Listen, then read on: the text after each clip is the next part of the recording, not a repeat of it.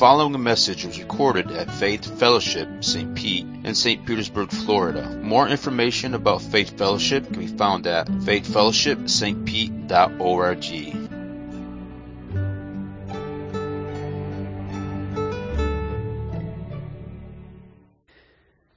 So, good morning.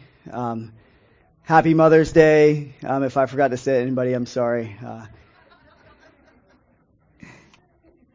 it's important.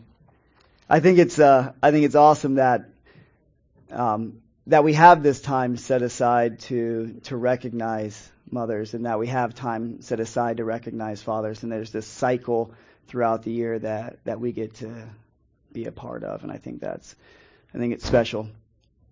So um, the title of today's message is called "The Big Catch," and so I'm I'm going to talk to to those of you who like to fish first. Any, anybody out here like to fish? Yeah, I see some hands. So, how, how big was the last fish you caught? Uh,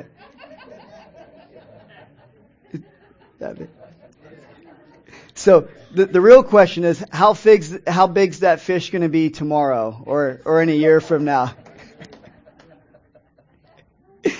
so um, I, am not a I'm not a fisherman. Um, I've fished before, but I, I would by no means call myself a, a, fisherman. But I can still tell a good fish story, right? And I think you don't have to be a fisherman to tell a, a good fish story.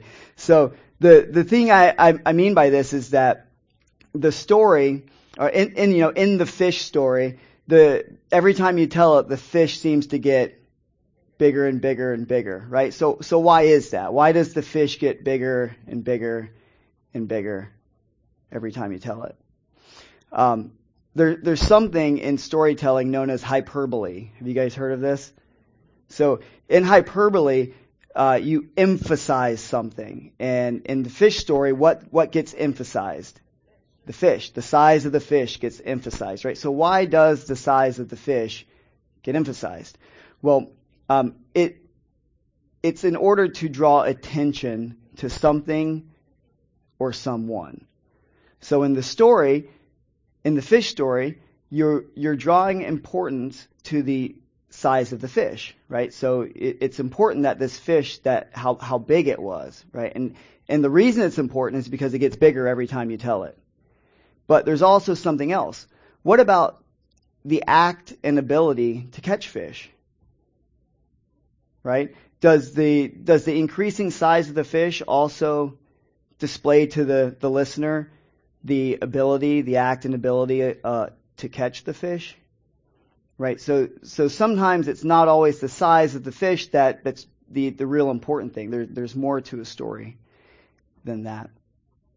So the passage we are going to read from this morning is Luke 5, 1 through 11. So if you if you didn't bring a Bible with you this morning, the text is going to be up on the screen, and there's also Bibles on the seat backs in front of you under, um, under the chairs. So if you want to grab one, we're going to read together. Again, Luke 5, 1 through 11, reading from the ESV. On one occasion, while the crowd was pressing in on him, being Jesus, to hear the word of God, he was standing by the lake of Gennesaret also the, the Sea of Galilee. And he saw two boats by the lake, but the fishermen had gone out from them and were washing their nets. Getting into one of the boats, which was Simon's, Simon Peter, he asked him to put out a little from the land, and he sat down and taught the people from the boat. And when he had finished speaking, he said to Simon, Put out into, into the deep and let down your nets for a catch. And Simon answered, Master, we toiled all night and took nothing, but at your word I will let down the nets. And when they had done this, they enclosed a large number of fish, and their nets were breaking. They signaled to their partners in the other boat to come and help them. And they came and filled both boats so that they began to sink. Sorry. But when Simon Peter saw it, he fell down at Jesus' knees, saying, Depart from me, for I am a sinful man, O Lord. And he, and all who were with him were astonished at the catch of fish they had taken. And so also were James and John, sons of Zebedee, who were partners of Simon. And Jesus said to Simon, Do not be afraid. From now, from now on, you'll be catching men. And when they had brought their boats to land, they left everything and followed him. Let's go to the Lord in prayer. Dear Heavenly Father, Lord, we, we thank you for all things and we give you thanks in all circumstances. And Lord, in this moment, I just pray that the, the depth of the knowledge of the mystery of Jesus Christ would be revealed in some small way to us this morning, each one individually where they are at. Father, I just pray that that the glory of salvation would just be present on our hearts, Lord, that we would understand that we didn't just need salvation one day, Lord, but we need salvation every day. We need a Savior every day. Lord, that we need you every moment of every day. And Lord, I just pray that we would humble ourselves in our understanding of what, of, of who we think you are, Lord, and that you would just um, glorify yourselves in our lives, uh, that we would be a living sacrifice. It's in the name of Jesus Christ. Amen. So, how many of you would consider yourselves students of the Word? Right. What what do students do in school? Take notes. so um, I've been I've been preaching this sermon to myself all week, and every time I preach it to myself, something new pops out. And so I, I'm, I've, I've included as much as I could possibly fit in here in the time frame that's given, but by no means am I exhausting the text, and by no means am I even, I feel, scratching the surface at some of the importance in here. So, uh, that being said, this is going to be one of the ones that you're going to probably want to dig through throughout the week, and having notes to look back at would, would I think would be beneficial for you. So there, there's a chronological issue here with some of the parallel passages, and I, I, don't want to make a huge deal out of it, but I do want to make you aware of it as, as students of the Word. So the, the chronology of this passage is under some debate by scholars. The parallel passages for this can be seen in Matthew 8, I'm sorry, Matthew 4, 18 through 20, and Mark 1, 16 through 20, which occur before Jesus heals the man with the unclean spirit in the synagogue. Um, the, that event is recorded in Luke 4 31 through 37. Some scholars posit that because of the inconsistency, there may actually be two different encounters with Jesus and the fishermen on the shores of Lake Gennesaret. So some feel that there, that there were two distinct fishing encounters um, one being an informal call and the other being a formal call to discipleship. And still, other scholars find that all three of these events parallel uh, a passage in John, John 1 35 through 42, where Jesus initially calls Peter and Andrew. So there's there's a lot of different calls in the narratives. And so for our purpose and our time together, I'm going to treat the current passage in its intended context within the order of the Gospel of Luke. But I wanted to make you guys aware that there's more to, to look at and more to study here. And so the, the key is to be students of the Word and do not be afraid to search the Scriptures. So I'm gonna I'm gonna highlight a couple people in my uh, introduction. Uh, one of them, his name is Kenneth Bailey. Uh, Kenneth Bailey is a, a, a pastor who did many, many years of study and research in, in, the Middle East and in Egypt, and he taught in, in England, and he became very familiar with a lot of the, the native people and native cultures in that time. He can read um, Syriac, which is one of the first languages that the Bible was translated into, and so I, I, I'm going to draw heavily at the beginning um, from him and his understanding. So he, he thinks that Luke did not write this story. Like, this is not Luke's story. What he's doing is he's recording a passage, he's recording a story that he heard.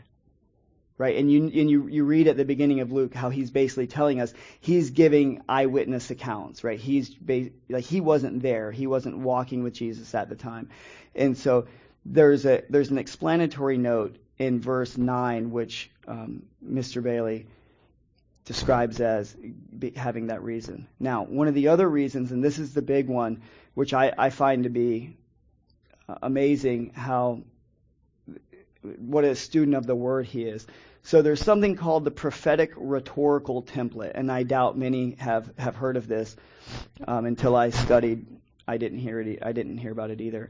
But what it is is it's composed of, sorry, seven inverted stanzas with a climax in the middle. So this is a writing style that has been around for a very long time, and it's found in Isaiah and Ezekiel and in other parts of the, the Old Testament. And so what it looks like is right here. So what you have is you have A, B, C, D. A, B, C being topics that lead up to D, which is the climax, climax being in the middle. And then all of the points that come after it, C prime, B prime, A prime, point back to the original topic that was presented leading up to the climax. Do you guys understand the structure? And so this morning, I am going to be presenting my topics in the order of the rhetorical template. So um, the first part, we're going to look at the, the setup and the context. You, and then here is the, the order in which we're going to look at it after the setup. So we have a, a call to act in faith, respectful obedience, a physical miracle, and then the climax, the turning point, is the encounter of holiness. And then we see a spiritual miracle, repentance and surrender, and then a call to, to act in faith, but an, an actual act in faith. So, that being said, we're going to dive into the passage. And all these notes are online. If, the, if it goes kind of quick, you guys can go back online and, and, and pull these notes down.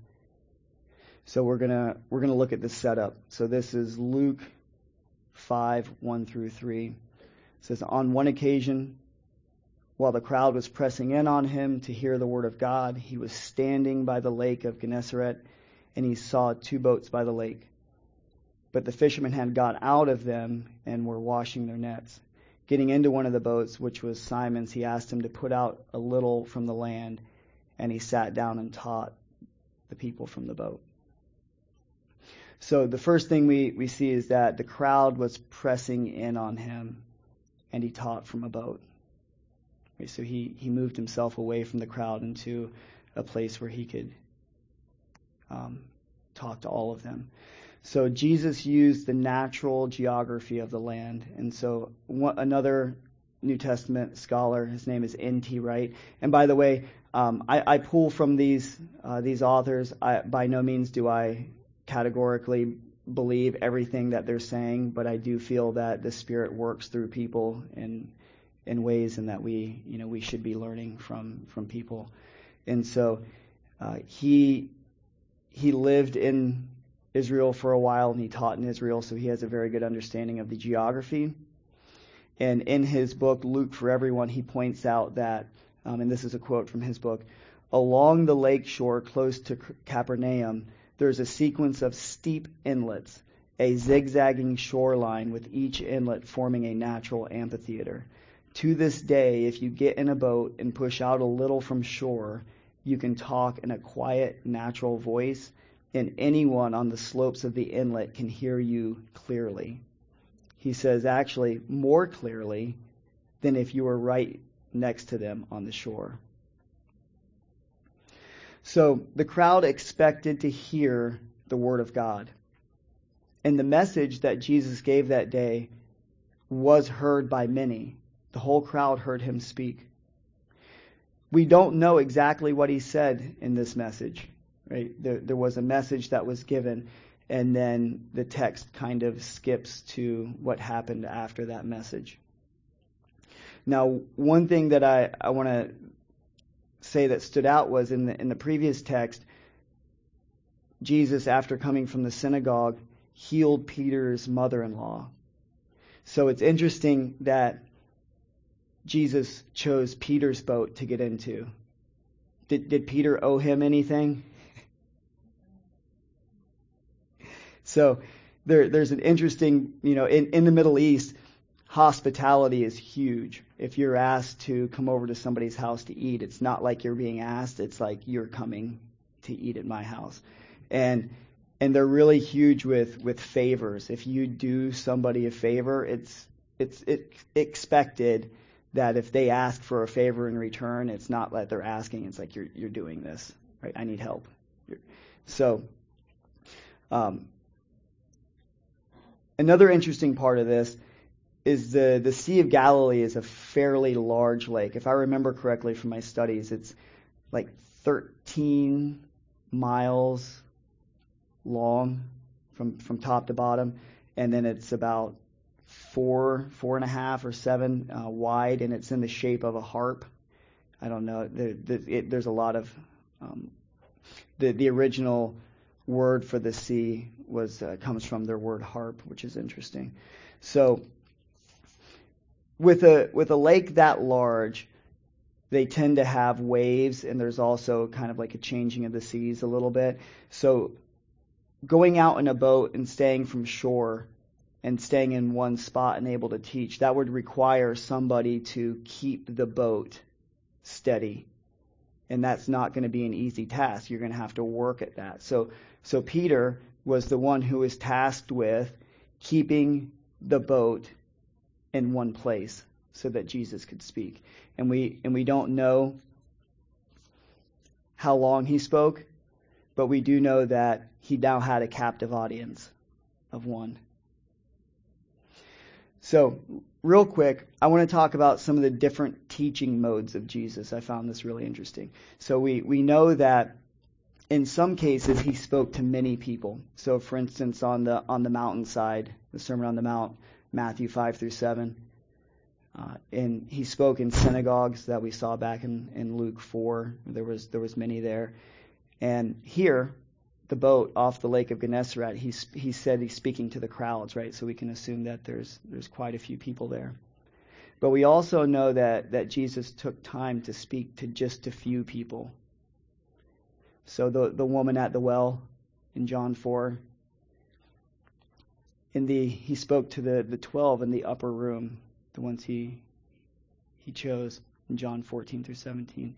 And he also took time to speak to Nicodemus in John 3. So, in, so he, he speaks to many, but he also speaks to few. Has he spoken to everyone? There, there's a message he gave on the cross, which doesn't just speak to one or many, it speaks to everyone, not just in heaven and on earth, but also under the earth. Uh, on Good Friday, Pastor Collins shared Psalm 22, and Jesus' last words on the cross were the opening and the closing line of Psalm 22. So, even with his last dying breaths, what was he doing? He was, he was teaching us.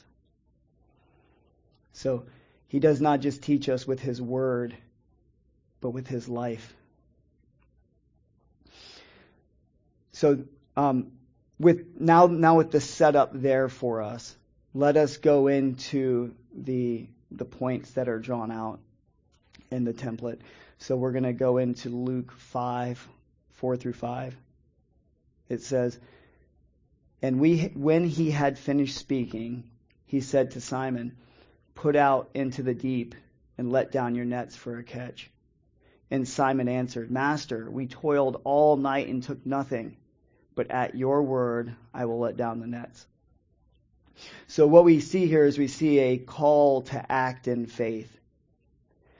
At the time of the teaching, Jesus would have asked Peter to take him back to shore. But this is where the real teaching begins. Right? He, he gave the words, but now he's going to do something special. God may call us to do things that did not make sense. And this is what happened to Peter. We may encounter resistance from our own understanding. So it's pointed, been pointed out by many scholars that fishing on the Sea of Galilee was done at night. It was not done during the day.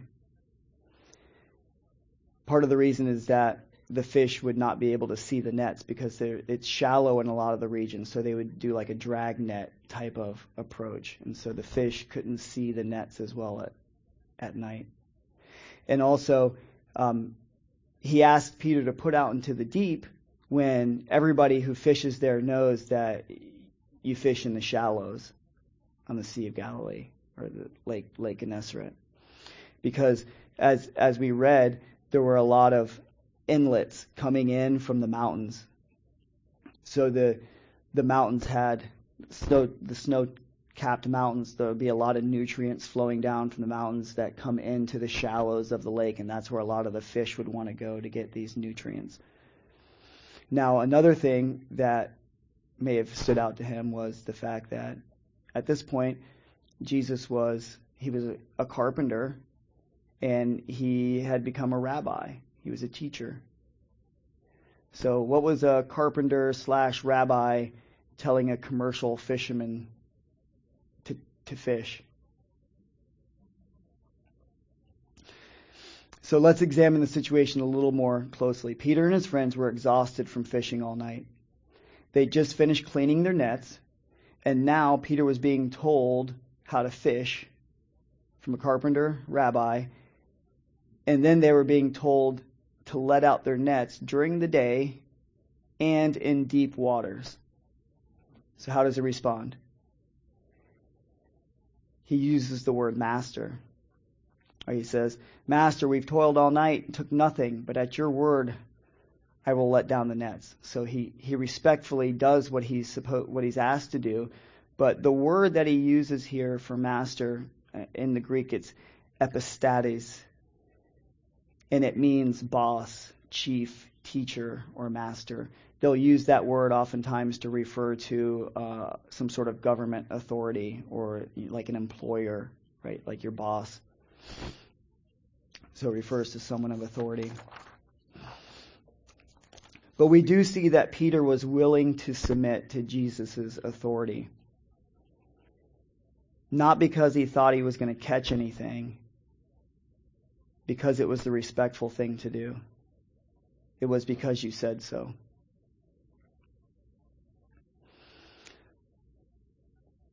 So let's let's go on to the to the next part. I forget something?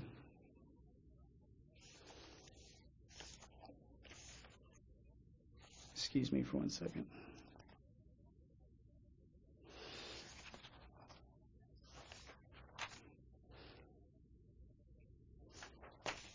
my paper's printed out all weird. If I could show you.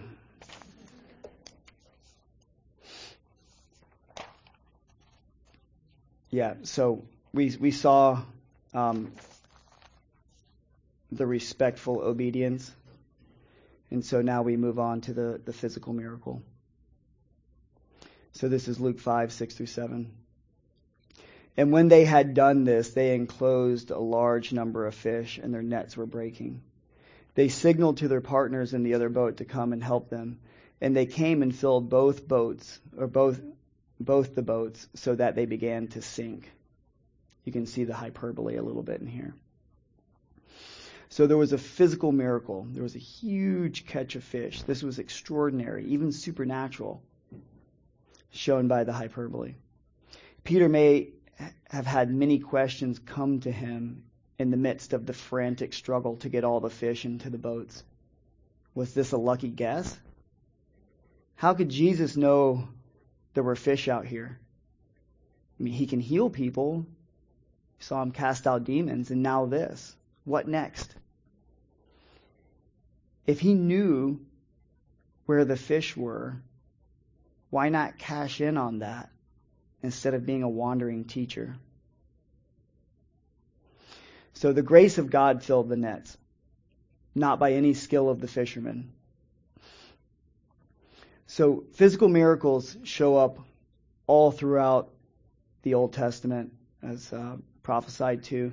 So um, in, in Isaiah 41, 17 through 20, we read about how the Lord caused the springs to flow into the desert. He caused the trees to grow in the desolate land.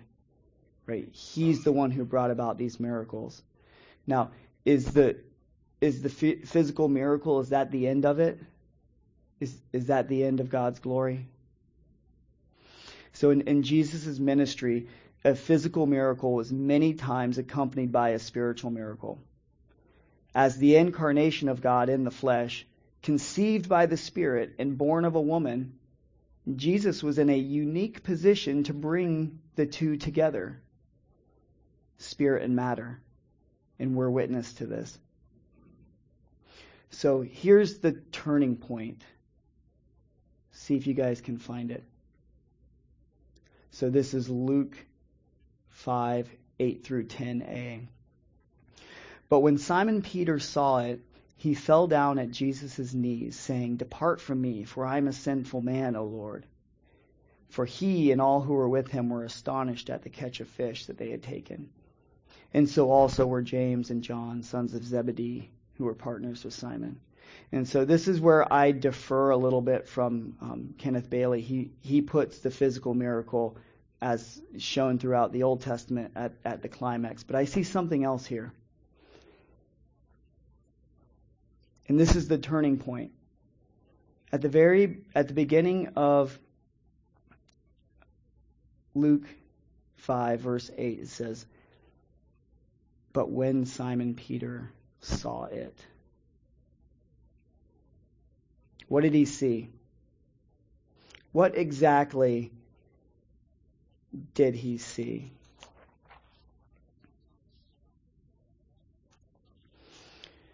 I believe he saw holiness. I believe he, in that moment, he experienced the holiness of Jesus who, who stood in front of him. So let us let us look at Isaiah. So Isaiah also had a similar experience. So this is uh, Isaiah 6 um, in verse 1 says that he saw the Lord high and exalted, seated on the throne and when witnessing all this, I'm, he says in verses 5 through 8, Woe to me, I cried. I am ruined, for I am a man of unclean lips, and I've, I live among a people of unclean lips. And my eyes have seen the King, the Lord Almighty. Then one of the seraphim flew to me with a live coal in his hand, which he had taken with tongs from the altar. And with it he touched my mouth and said, See, this has touched your lips. Your guilt is taken away for your, and, and your sin atoned for. Then I heard the voice of the Lord saying, Whom shall I send, and whom will go for us? And I said, Here am I. Send me. And so there's a there's a lot of parallels between this passage in Isaiah and, and the one that we're currently reading. So, so who has done this, right? Who performed this physical miracle? It wasn't the fishermen. They just dropped the nets. They were respectful and obedience, right? They they walked in faith. But there was a spiritual miracle and and he realized that that the Lord did this alone. Peter came face to face with a person, capital P, Jesus the Messiah, who challenged him at the core of who he who he is who he was. So let's look at the spiritual miracle. The spirit the the physical miracle was the big catch of fish. But what was the spiritual miracle? It was a big catch of men. So by the grace of God, Peter was filled not by any power of his own, but by the power in the presence of Jesus' holiness, the holiness that was within him. So, the three who were the, the main three that Jesus taught, he often pulled them aside, were Peter, James, and John, the so called inner circle. The ones taken by Jesus up on the Mount of Transfiguration in Matthew 17. They were the big catch of men. And the catch was going to get bigger as they went out to fish. So, in, in light of their witness, the three, the catch also applies to all those who they will reach with the gospel of Jesus Christ. So let's let's see how this relates to repentance and surrender. So the the grace of God shined a light into Peter's life, and he could do nothing at that moment, like Isaiah, but repent and confess of his sin and fully submit to Jesus. The word he used here to refer to Jesus, Lord, is not the same word that he used to refer to Jesus earlier. Previously, he referred to him as master, which is like boss, teacher. Now he's referring to him as kyrios. This Greek word, word is used to translate the name of God in Hebrew as Adonai, which means Lord.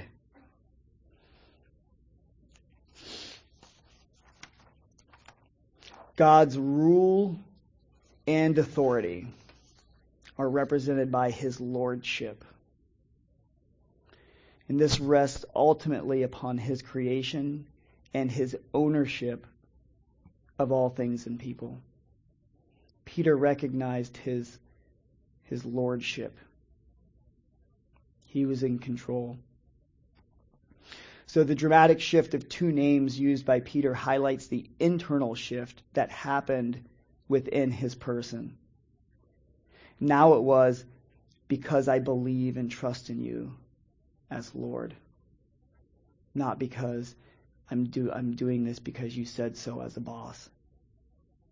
So interestingly, this is the first use of the word sinner in Luke's gospel. So let's let's look at the last point, the, the call to act in faith. This is Luke 5, 10b through 11. And Jesus said to Simon, Do not be afraid. From now on, you will be catching men. And when they had brought their boats to land, they left everything and followed him. So it was more of a command to act in faith rather than a call. But there was a, an actual act here. You, there's a difference between the act, the first part, the inversion. So knowing the the fragile condition of Peter's heart and his surrender, Jesus tells him the what he, the first thing he says is, "Do not be afraid," and that's important because when you come face to face with holiness, it's scary. We recognize our sin. We recognize our depravity how we live in a world that is unclean and we need to be cleaned, right? We, we need a Savior every day, not just one day. So Jesus told them that they will still be fishing just for people and for life, not death. When you catch a fish, you take its life. When you catch a man, you give it life. Him. Sorry, not an it. You are not an it. So they let go of their own understanding and left everything to follow our Lord, Jesus Christ. And so there's a hyperbole here. The, the hyperbole marks the significant impact that this event had on the lives of Peter, James, and John. So the question is did they really leave everything?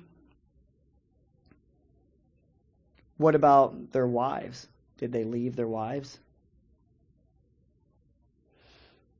Or more ridiculously, did they leave their clothes?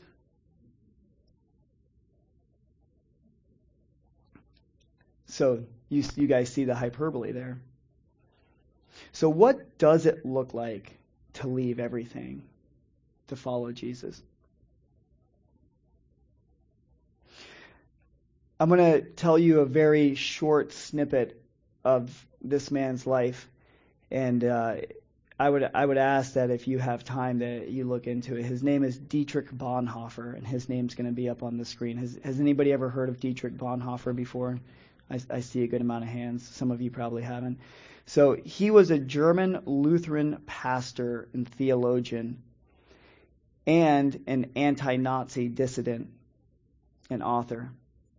He was vocal in his opposition to Hitler's euthanasia programs and the genocidal persecution of the Jews. He was even persecuted by the German Christian church who aligned themselves to Hitler's nationalism. And he was he went on to form underground seminaries.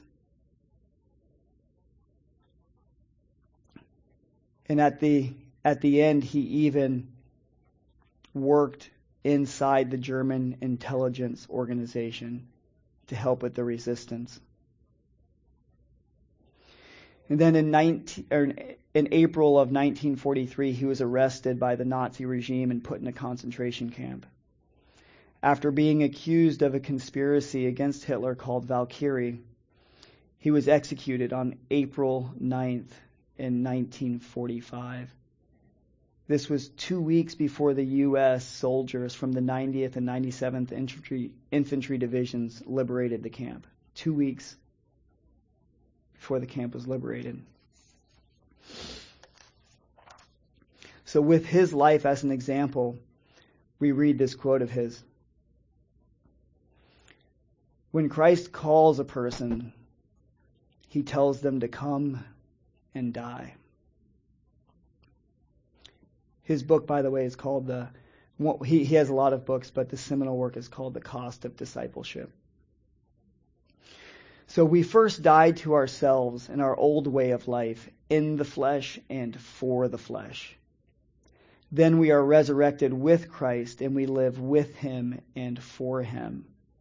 A life in Christ can never be taken away, not even through physical death. In this, we hear the psalmist cry out, O death, where is your victory? O death, where is your sting? Dietrich Bonhoeffer, like Peter, James, and John, followed Jesus' example and carried his cross. As Bonhoeffer was concluding, listen to this, he was concluding his final Sunday service at the Flossenburg concentration camp. So within the concentration camp, he was still holding service. And he told a fellow prisoner, this is the end. For me, the beginning of life. So, back to our, our passage. That day, the message was given to many, but was only embraced by a few. The crowd was pressing around Jesus to hear the word, the word of God. But who actually heard the message that day? So I have three application points for you. The first one is called encounter holiness. So when you encounter holiness, you allow Jesus to go from teacher to Lord. This requires a reaction to the Spirit's conviction of sin, confession, and repentance. Have you heard enough to know that something's going on. You could be in church your whole life, right? You've seen things. You've seen people changed. But are you ready to put out into deep water and drop your nets?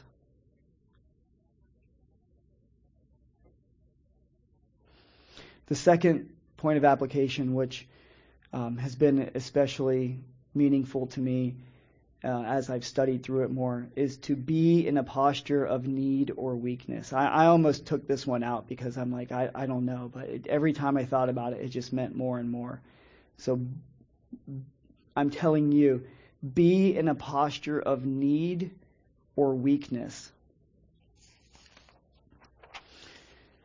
Jesus intentionally placed himself in a position of authentic need humility.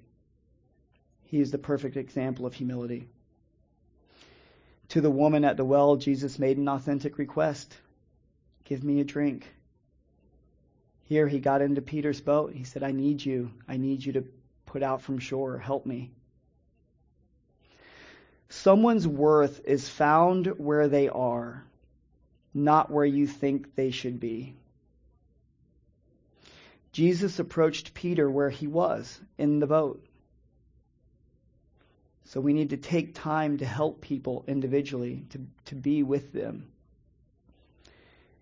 And we also, it speaks to being a resourceful fisher.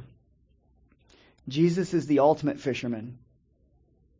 We are the bait, as Jimbo used to say with his hats. we are a living sacrifice. So the third, the third application, I believe, is, is the most important. It's called the greatest miracle. Many consider physical birth to be the greatest miracle. But there is another birth created by God when one is made a new creation. Each person has a unique chance at a turning point or an in the beginning in their life as created by God, like Peter had. Interestingly, understanding of the ancient Hebrew grammar reveals that either the most important part of a sentence is, is written first or it's the verb.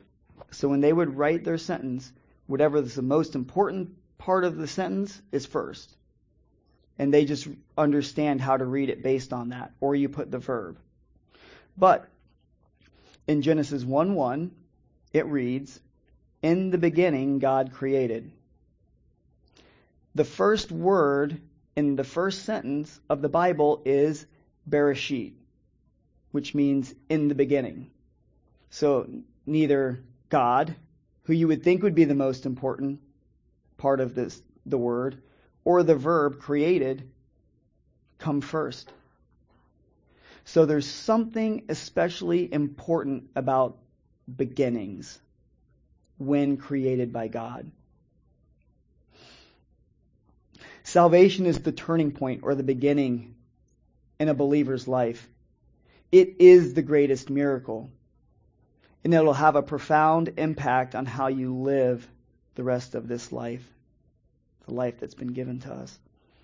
Jesus, the incarnation of God in the flesh, is the only one who can unite the two, spirit and matter, in your person.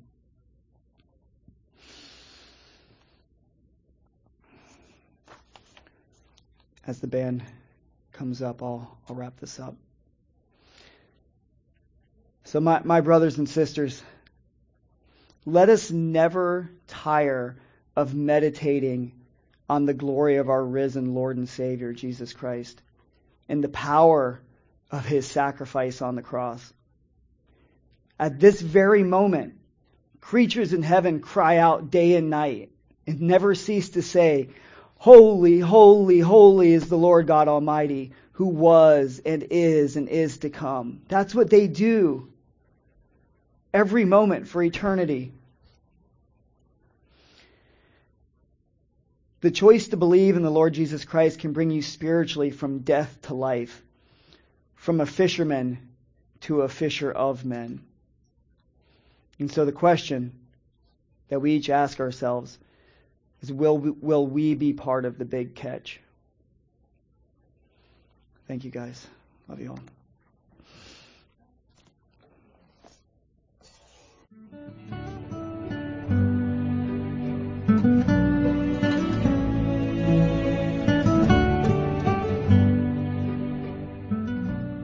Thank you for listening to this message from Faith Fellowship, St. Pete in St. Petersburg, Florida. More information about Faith Fellowship can be found at faithfellowshipstpete.org.